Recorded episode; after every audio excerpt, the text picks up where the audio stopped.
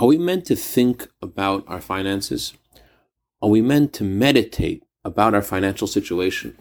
Should we worry about how to earn a dollar? Good morning. I want to share with you a letter that Deb wrote to someone. I'm going to paraphrase from the original Hebrew.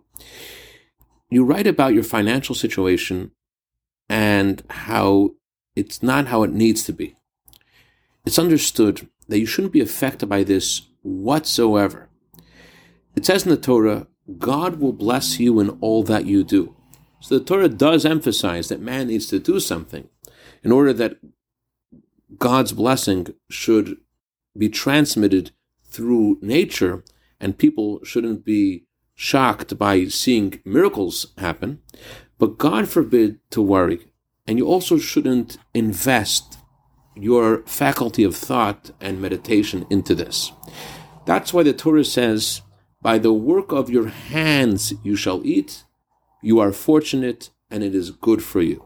The Torah emphasizes the work of your hands, not the effort of your head and mind.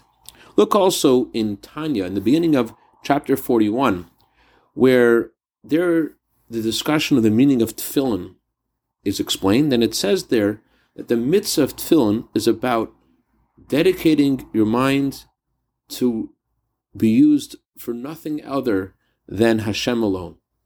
And the entire Torah is connected to tefillin because this is also the purpose of the entire Torah. I dedicate a minute of Torah today to Elia of Strasbourg, Mr. Nathan Torgman, Rabbi Yitzchak Freeman, and Dr. Fred Ganjian in honor of their birthdays today. May you have a year of bracha, v'atzlacha, begashmis, of ruchnius, without any worry whatsoever.